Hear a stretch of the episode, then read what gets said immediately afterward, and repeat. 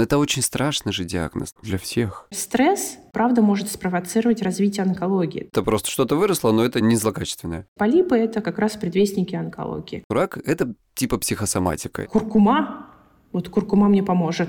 Как вот обычному человеку понять, что это что-то злокачественное вообще у него написано в карточке? Есть определенные чекапы, соответственно, в возрастной категории. Это не врачи помогли, а куркума? Пять таких случаев пропуска мутации для того, чтобы развивалась онкология.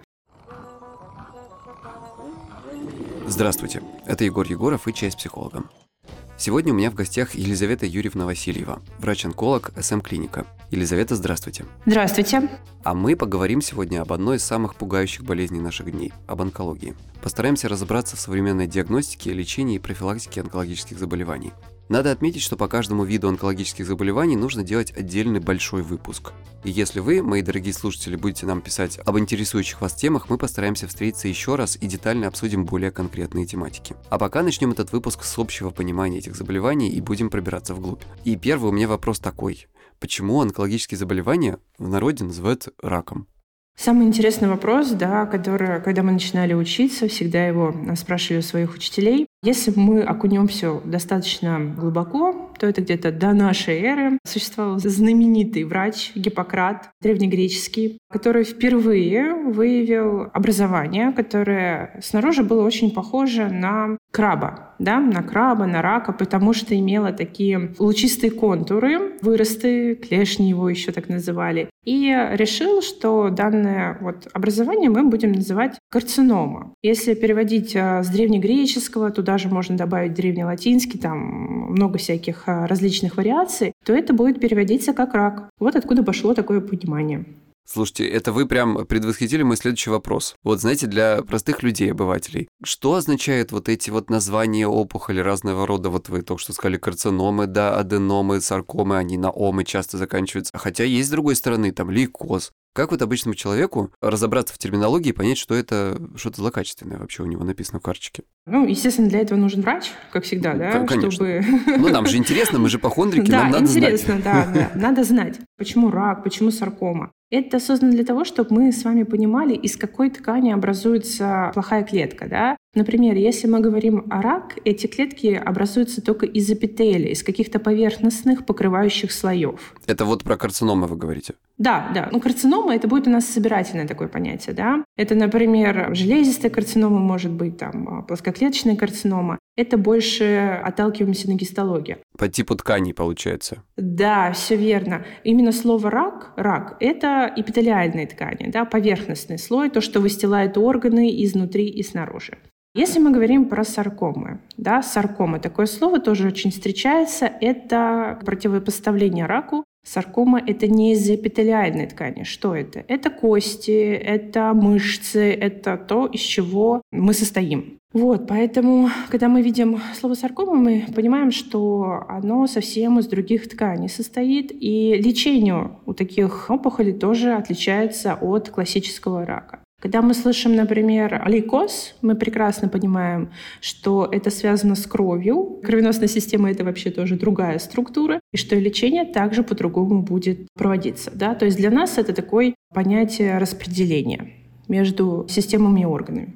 А правда ли, что сейчас вот онкологические заболевания, рак молодеет? Потому что это давно уже ходят такие, так сказать, слухи. Да, к сожалению, да. Если вот окунуться где-то 10 лет назад, работы, мы видели, что основной поток пациентов — это пожилые люди там, от 65, хотя, как говорится, никогда мы не стареем, да, у которых э, была длительная насыщенная жизнь, куча внуков, все вокруг него и занимаются его лечением. Сейчас, к сожалению, этот поток пациентов от 25 до 45 лет и выше, да, то есть реально онкология молодеет. И, к сожалению, это очень э, сложно, потому что в молодом организме клетки делятся намного быстрее, чем у взрослого человека. То есть он прогрессирует быстрее?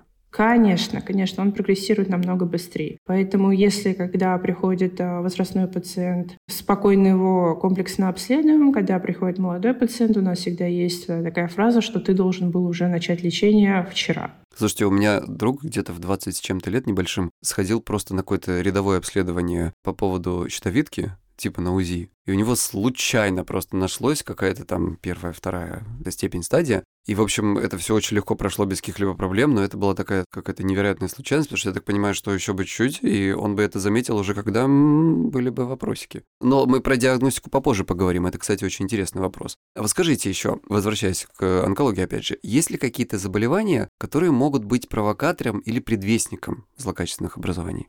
Конечно, онкология, она просто так не появляется. Да? Для того, чтобы появилась онкология, должно пройти очень много изменений клеток. Откуда появляются эти изменения? В природе у нас существует очень много хронических заболеваний, да, ну, это классика, хронический гастрит. У каждого пациента спрашиваешь, да, у меня есть хронический гастрит. Наблюдаетесь? Да нет, вроде не болит, не обостряется. К сожалению, вот такие заболевания, они хронические. Там, даже не знаю, всякие воспалительные заболевания, всякие вирусы папилломы человека. Все, вот, все, что у нас происходит, все, что, от чего мы приходим лечиться к другим врачам, гинекологам, к эндокринологам, кому только мы не приходим. Это и есть начало той самой профилактики для того, чтобы не развилась онкология. Поэтому можем считать так, что любое хроническое заболевание, оно является предрасполагающим к развитию онкологии.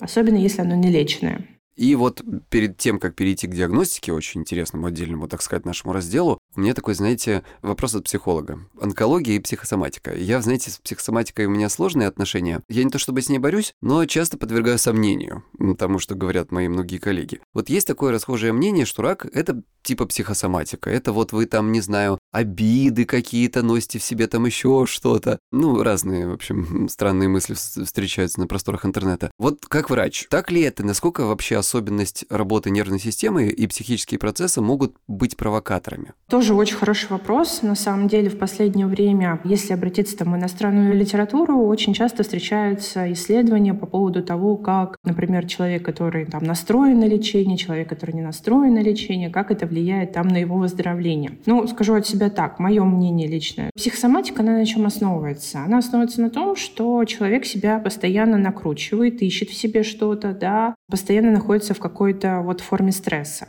Вот почему-то у нас именно стресс приписывают к психосоматике. Но это совсем разные понятия, если там окунаться там, в психологию, я даже разбираться не буду, потому что я в этом э, чистый профан. Ну, с медицинской точки зрения стресс, конечно, это то, что мы можем увидеть на анализах даже буквально. Да. А вот стресс, если его можно отнести к психосоматике, потому что большинство пациентов, когда им ты говоришь э, диагноз онкологии, они начинают себя настолько сильно накручивать, что иногда ты думаешь, что они даже не могут начать лечиться, потому что они постоянно думают, что нужно что-то еще сделать, нужно еще что-то да, обследоваться, да, еще где-то проконсультироваться. Убедиться, там, да, убедиться. мнение. Страшный диагноз, но сейчас, на данный момент, да, это страшный диагноз, лечить его можно, можно, но чтобы его грамотно лечить, нужно комплексно да, обследоваться. Это все понимают, да. Сейчас все обычные врачи, которые не онкологи, они направлены на выявление онкологии. Просто так, например, какое-то образование никто не удаляет, сперва подтверждает, что оно хорошее. То есть все направлено на это. Возвращаясь к вопросу, как вот, например, стресс, он имеет причину и, правда, может спровоцировать развитие онкологии за счет внутренних механизмов. Когда мы стрессуем, у нас вырабатывается огромное количество кортизола, да, гормона стресса, корой надпочечников, что в свою очередь снижает наш иммунитет, и в результате этого нарушаются процессы репарации. Репарация — это в организме у нас происходит постоянно мутации какие-то, а наша крутая система в организме эти мутации убирает. Вот, собственно, эти мутации, которые не убрали, являются причиной рака. Конечно, они начинают накапливаться. В классическом понимании да, написано, что в жизни должно быть пять таких случаев пропуска мутации для того, чтобы развивалась онкология. Естественно, стресс является одним из факторов того, что вот эта мутация пропускается и начинает постоянно делиться, кодироваться, размножаться и так далее и тому подобное. Вот. Поэтому как один из факторов стресс если его можно отнести к психосоматике, здесь я точно с терминами не смогу справиться. Да, да здесь хороший вопрос вообще, как мы да. его отнесем, но да, то, естественно, он имеет место быть. Очень часто, если очень хорошо поговорить с пациентами, они всегда находят точку отсчета, когда у них началось заболевание. И чаще всего это какой-то определенный стресс. Смерть близкого человека, да, прямо они говорят, вот э, год назад умерла мама, начало рушиться здоровье, да, не просто так. Естественно, человек находится в постоянном стрессе, отсюда вот это все возникает. Но здесь нам, конечно, важно подчеркнуть, что у среднего человека стрессовые ситуации в жизни встречаются часто, и, к сожалению, и очень тяжелый стресс встречается часто, и это отнюдь не значит, что после того, что с вами что-то случилось, у вас обязательно будет рак или онкологические, как бы сказать, заболевания. Так что вот в этом плане нам надо, наверное, успокоить людей. Да, да. Но это не говорит о том, что даже если человек находится в постоянном стрессе, у него вырастет онкология, ни в коем случае. Это совокупность. Это один из возможных факторов, который способствует развитию онкологии, вот так вот скажем. И уж точно не обиды и прошлые жизни. Нет, это точно не обиды. Да, спасибо большое, что это прояснили. Ну и, значит, теперь переходим к диагностике.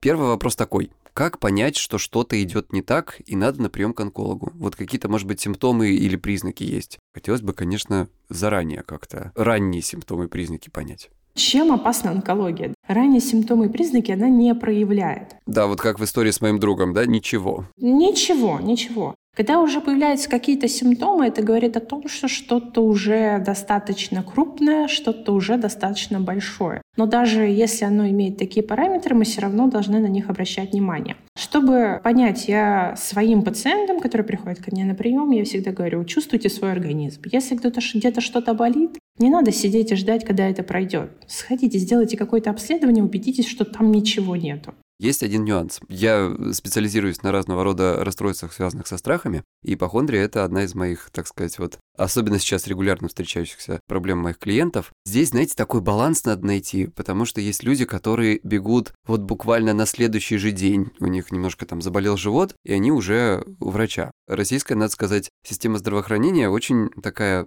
ну, в общем, она помогает ипохондрикам ипохондрить.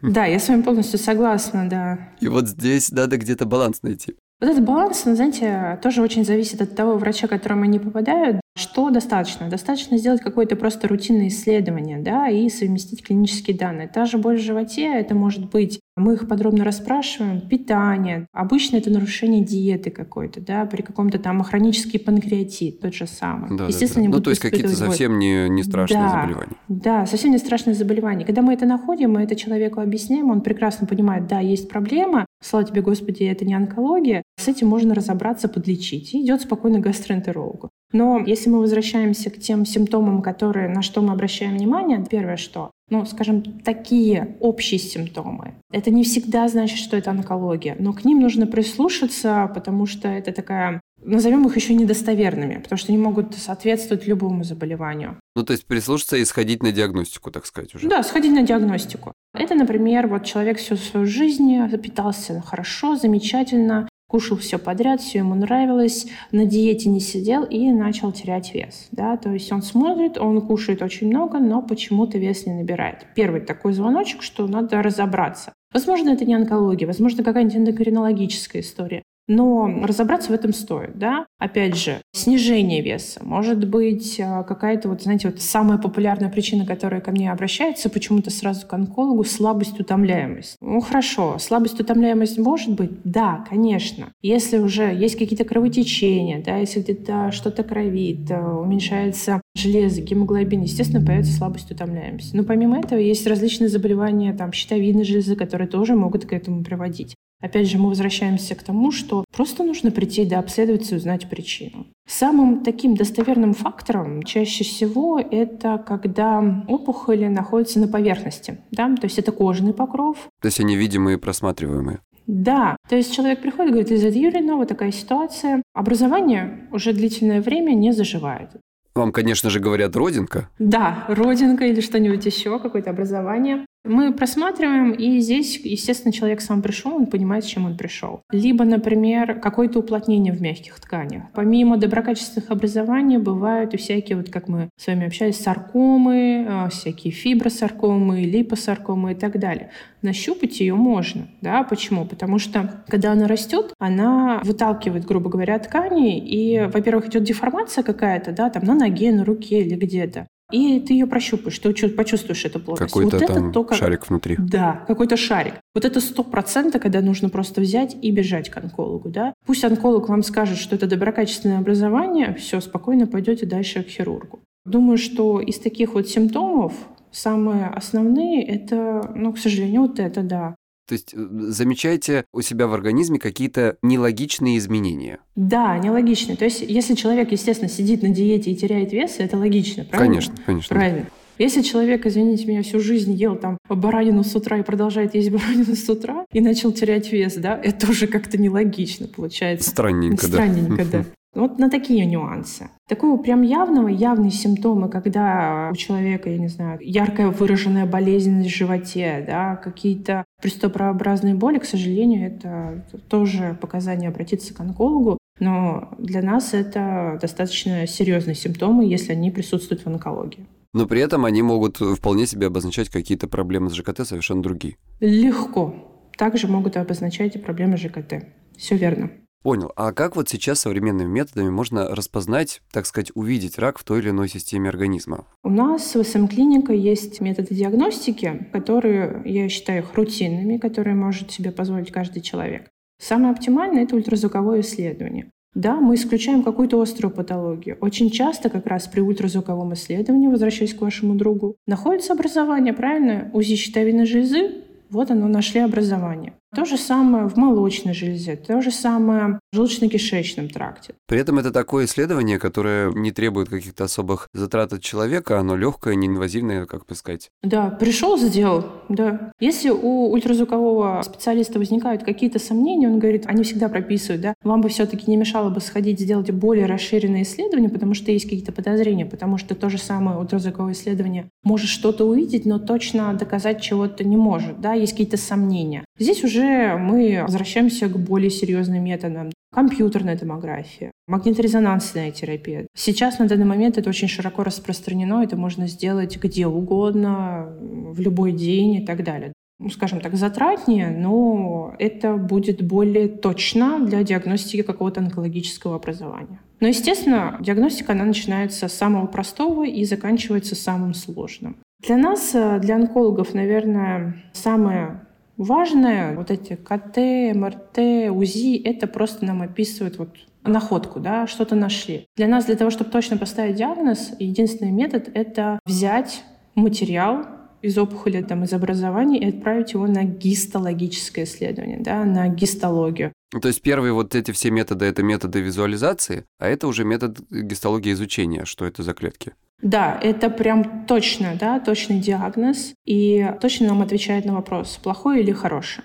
Делается такая, бывают разные методики, тонкоигольная биопсия, бывает э, биопсия с помощью трепан-пистолета, который забирает тканевые структуры. Также мы используем эндоскопические методы, когда у нас что-то находится в желудочно-кишечном тракте, в просвете или где-то, да. Но суть вся одна. Забираем кусочек из этого образования и отправляем на гистологию. Через там пять дней уже результат готов, и мы понимаем, с чем мы имеем дело. Если все хорошо, Слава тебе, Боже, отправляем пациента отдыхать. Если а экологическая история, то мы уже знаем, с чем имеем дело, и знаем, как дальше дообследовать пациента и к чему готовить ему, к какому лечению. Ой, кстати, вот про биопсию хотел вас спросить, а вы уже все и рассказали. То есть я правильно понимаю, что биопсия – это вот метод забора этого материала? Угу, Процесс забора. Да. А вы сказали, что еще какой-то пистолет. Это что такое? Никогда не слышал. Трепан-пистолет – это та же самая биопсия, да? Если мы говорим про тонкоигольную биопсию, это когда забираются клеточки, правильно? Маленькие клетки. То есть вот иголочкой прокалывается, и то, что в ней осталось, забирается на биопсию. Да, это клеточки. Например, вот та же самая щитовидная железа, когда выявляется какое-то образование, мы, учитывая то, что она располагается в области шеи, где очень много сосудов, сама самостоятельно очень сильно кровоснабжается, мы используем тонкоигольную биопсию, аккуратную биопсию, да, чтобы отойти от сосудов, от всего, получаем клетки. Этого достаточно для того, чтобы поставить диагноз рак или не рак. Угу. То есть это прям вот минимальное воздействие. да. Сказать. Когда мы берем какие-то ткани, да, например, ну давайте возьмем молочную железу, самую распространенную рак у женщин, мы видим огромное образование, мы понимаем, что нам тонкоигольная биопсия, она... Мы просто можем не попасть в ту зону, в которой есть эти плохие клетки. Мы просто не попадем. То есть она слишком точечная. Да, слишком точно. Если образование небольших размеров, а если образование большое, есть у нас такой специальный пистолет. По-разному называют трипан-пистолет, кор-пистолет, как кому нравится. Там толстая игла, насадка, которая забирает столбики тканей. А вот эти столбики ткани отправляются на гистологию. И мы уже точно понимаем, что либо это доброкачественное образование, либо это злокачественное образование. Как бы промахнуться невозможно.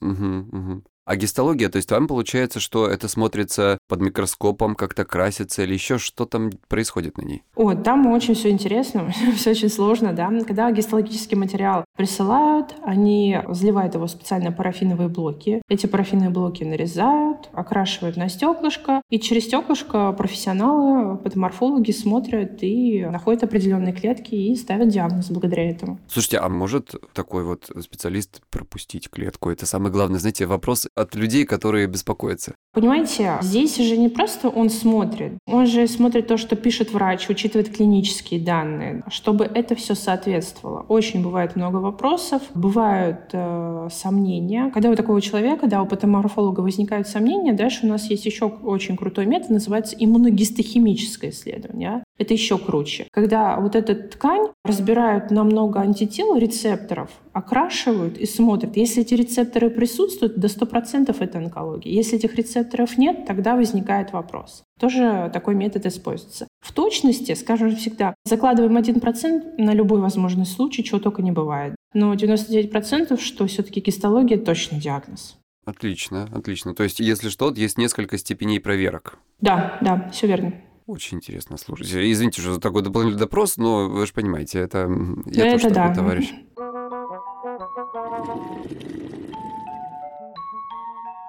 Теперь хочу вот еще про лечение-то поговорить. Самое интересное, наверное. Какие вообще, знаете, вот стадии мы часто слышим? Первая, вторая, там, третья, четвертая бывают. И на каких из них уже человека нельзя спасти, а на каких все еще есть варианты? Вы знаете, вот э, нельзя спасти человека, вообще этот э, термин не применяется в онкологии, мы всегда стремимся спасти, скажем так, из всех своих возможностей. Да? Естественно, чем меньше стадий, тем больше шансов, тем быстрее пройдет лечение, тем меньше будет затрачено, как я говорю, нервных клеток и пациента, и врача. И быстрее он выздоровеет, и быстрее будет просто наблюдаться и приходить в гости к своему лучшему другу-онкологу. То есть время здесь определяющий фактор? Конечно, время всегда определяющий фактор по стадиям, да. Четвертая стадия, когда человек слышит четвертую стадию, вот эти все стадии, они разработаны не для пациента больше, а для врачей. В зависимости от определенной локализации эта стадия по-разному воспринимается, да. Например, там, если ставить четвертую стадию рака предстательной железы, мы прекрасно понимаем, что мы можем помочь этому человеку и вылечить его, да, потому что данная онкология очень хорошо лечится. Если говорить четвертая стадия рака желудка, здесь немножко, конечно, мы начинаем сомневаться, потому что здесь уже масштаб намного больше. Поэтому эта стадировка, на самом деле, это больше стадировка для врача, а не для пациента. Но уже доктор Google-то нам все рассказал, поэтому Ой, теперь хочется у врача спросить. Как, то есть получается, что если где-то человек видит четвертое, это не значит, что надо уже себе там готовиться.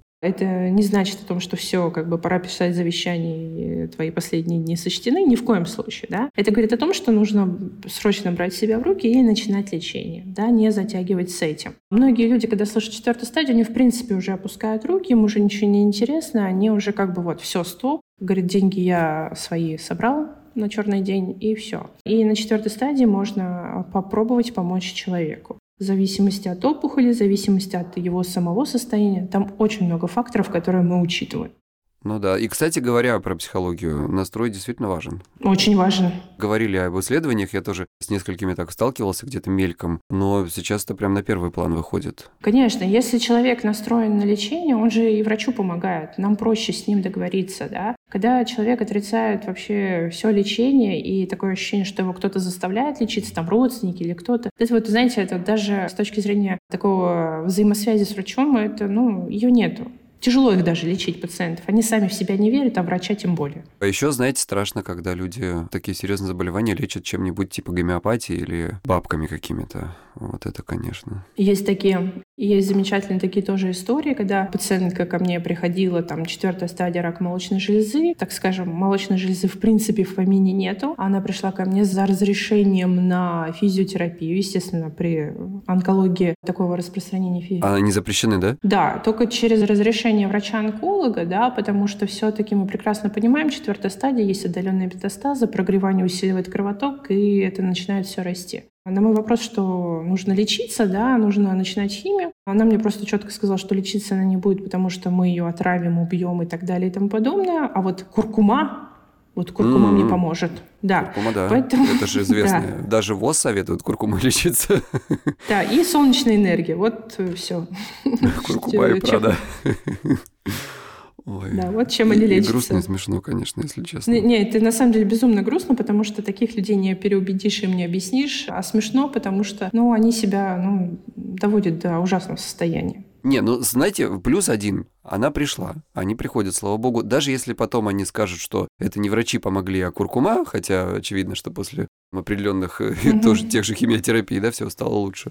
Если она будет лечиться, да, да с удовольствием. Пусть она эту куркуму, подорожник, все что угодно э, кушает, принимает, это только за. Но если у нее будет основное лечение, если она просто говорит, что вот э, приложу себе куркуму и все пройдет, но это, знаете, так, казуистика. Расскажите про лечение, опять же. Какие вообще, в принципе, методы сейчас существуют и как они подбираются?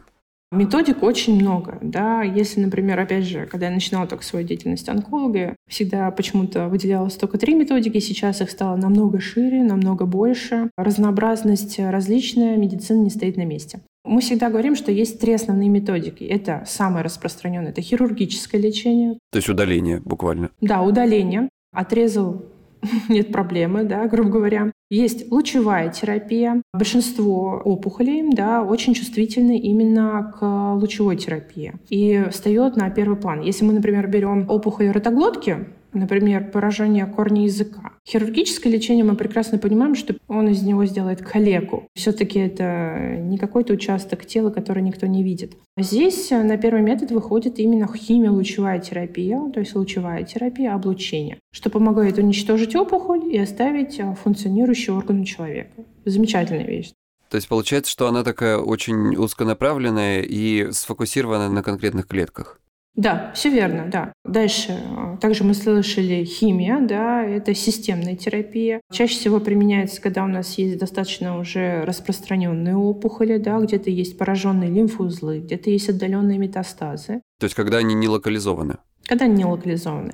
Это способ системного воздействия на организм, чтобы одним разом воздействовать на первичный очаг и на отдаленные метастазы. Потом, естественно, есть сочетание химия, лучевая терапия, индукционная лучевая терапия. Это уже такие ответвления, они уже, скажем, не так широко используются, а используются реже. И мы всегда прекрасно понимаем, что одним методом, ну вот, например, какая-нибудь первая стадия, легко можно вылечить одним методом. Когда у нас идет вторая, третья, четвертая стадия, мы прибегаем к комплексу методов. Да? Иногда применяем все три метода. То есть это когда эти клетки как бы расползаются уже по организму? Да, да. Когда мы видим, что нужно как-то комплексно к этому всему на это воздействовать, да, мы можем применять хирургию и лучевую терапию для того, чтобы достичь хорошего эффекта. Либо, например, хирургию и химиотерапию. Все это индивидуально подбирается в зависимости от опухоли, как раз ее гистологии, от ее распространенности, от того, есть отдаленные метастазы, нет. Ну и, конечно, учитывается состояние человека, да, в каком он находится состоянии. Способен ли он перенести химиотерапию, способен ли он перенести хирургию, это все учитывается. То есть мы можем сказать, что лечение онкологического пациента — это индивидуальный подход,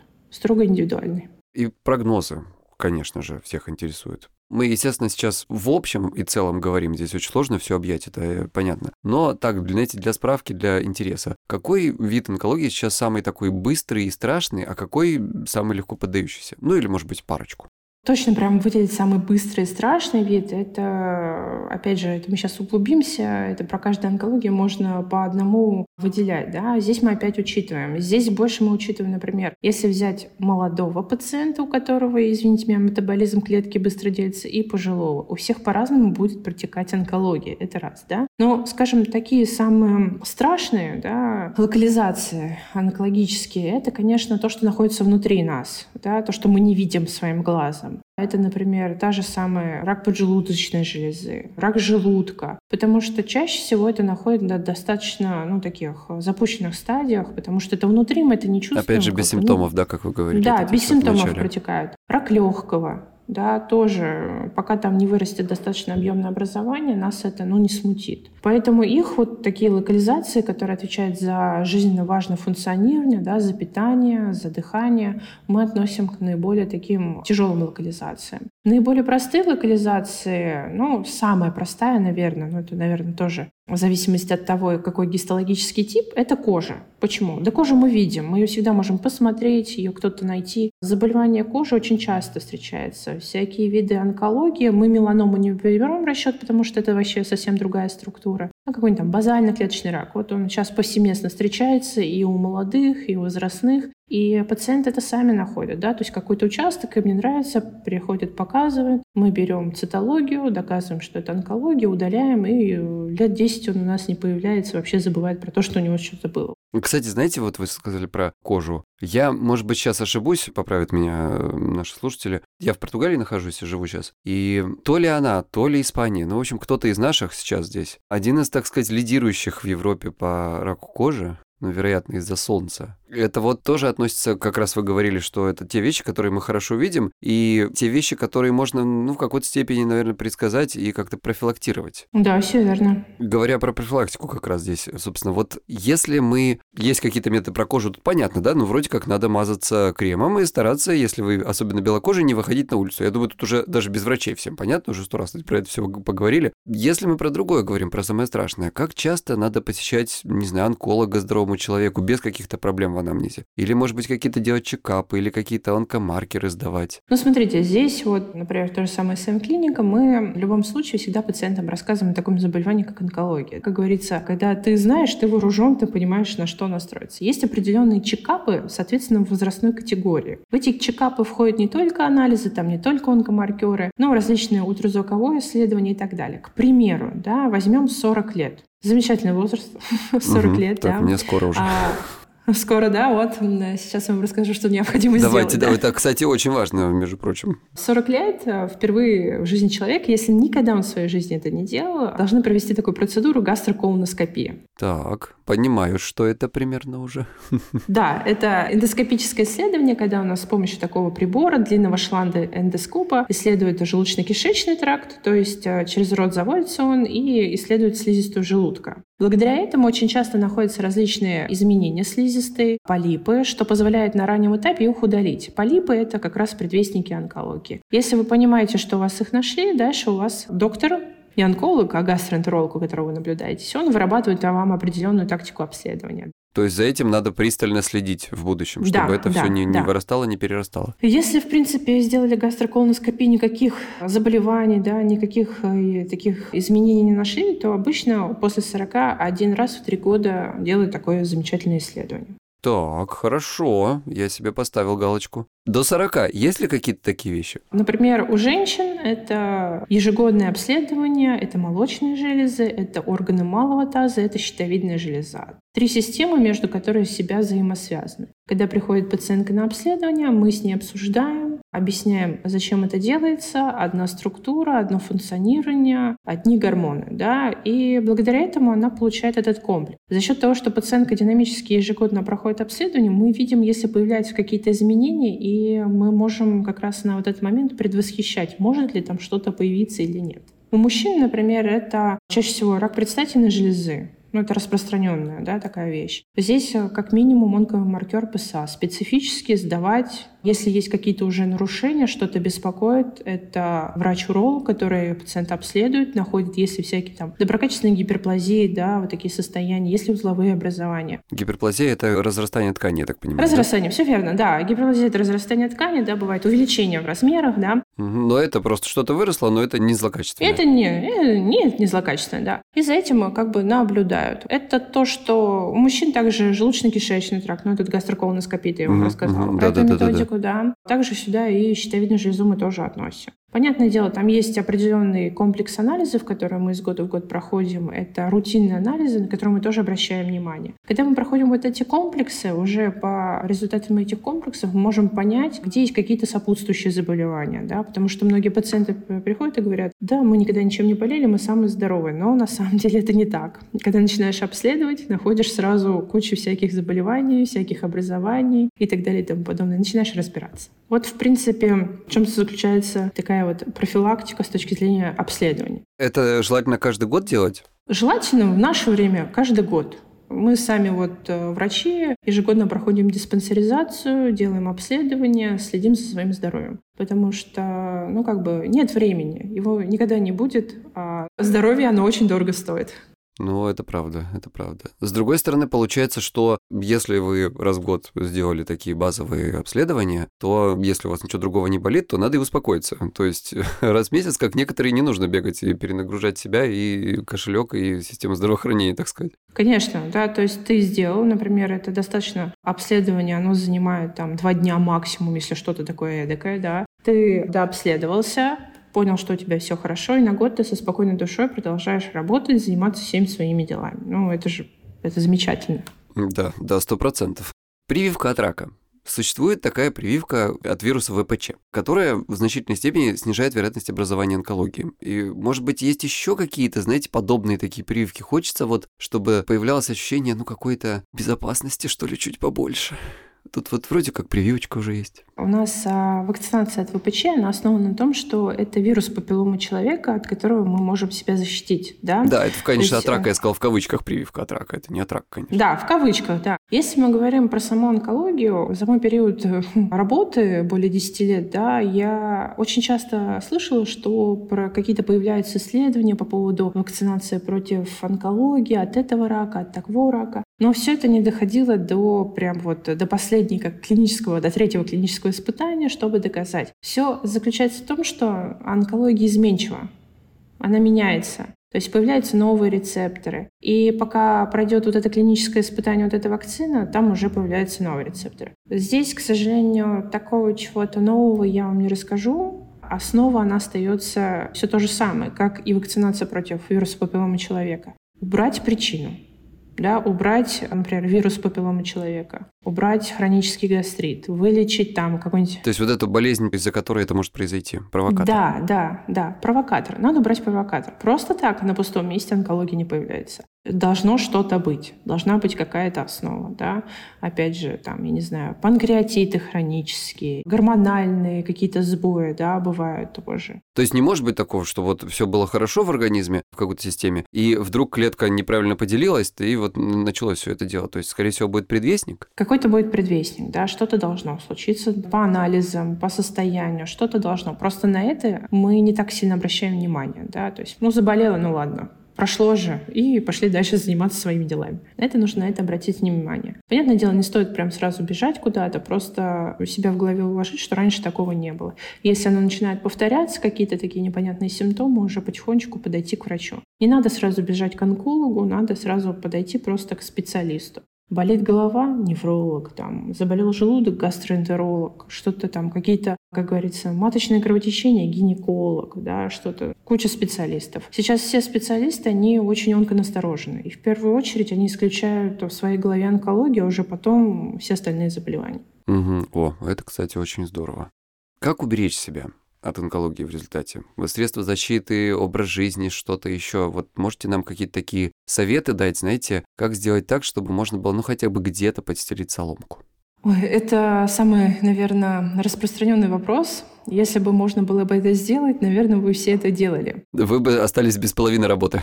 Да, я бы осталась без работы, это точно. Есть такое понятие, я думаю, многие это слышали, пирамида потребностей, да, Абрахам Маслоу. Наше обучение в медицинских вузах начиналось с нее. Я всегда думала, зачем они нам это впаривают, зачем вообще какая-то глупость, да? А как говорится, что у каждого человека вот эта потребность, самая основная, да, там, спать, гулять, отдыхать э, и так далее, она нарушена. То есть мы начинаем с самого малого. Вроде бы может кто-то сказать, да ерунда это все, но это правда, да? Режим, да, режим труда и отдыха. Человек должен отдыхать, человек должен работать. У человека должна быть какая-то легкая физическая нагрузка. Пусть это не 100, там, я говорю, как 100 килограмм от груди отжимать, а просто хотя бы прогулки, движение должно быть, да? Человек должен правильно питаться, что тоже у нас все это нарушено, да, мы едим на ходу, на бегу, быстрее что-нибудь подцепил уже рад, да. Это должно быть питание, там, а, не зря диетологи все это расписывают, рассказывают и так далее и тому подобное. Это должен быть какой-то определенный такое состояние, да, чтобы меньше было каких-то стрессов. Это правильно, там,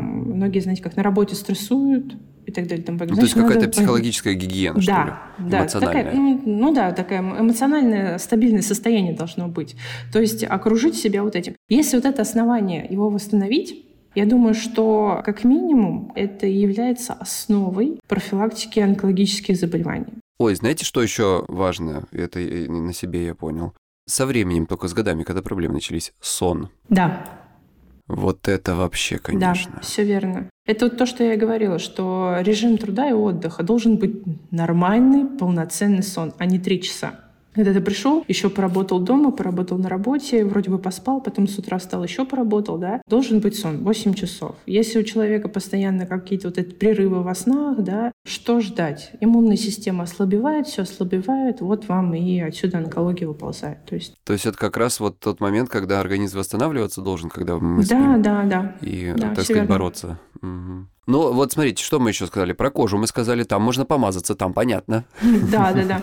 А, ну, про желудочно-кишечный тракт мы, в принципе, тоже сказали, да, это, да, обследование, которое мы делаем там раз в год, питание правильное, да, и, конечно же, если есть какие-то проблемы, наблюдение у гастроэнтеролога. Это, например, если мы берем то же самое гинекологию, у женщин просто на подкорке должно быть раз в год к гинекологу приходить, да, там онкоцитологию берут мазок, делают УЗИ органов малого таза и так далее. У мужчин то же самое, на подкорке предстательная железа должна быть. У мужчин не стоит она на подкорке, вы знаете. Ну, только с возрастом я- начинает вста- вставать.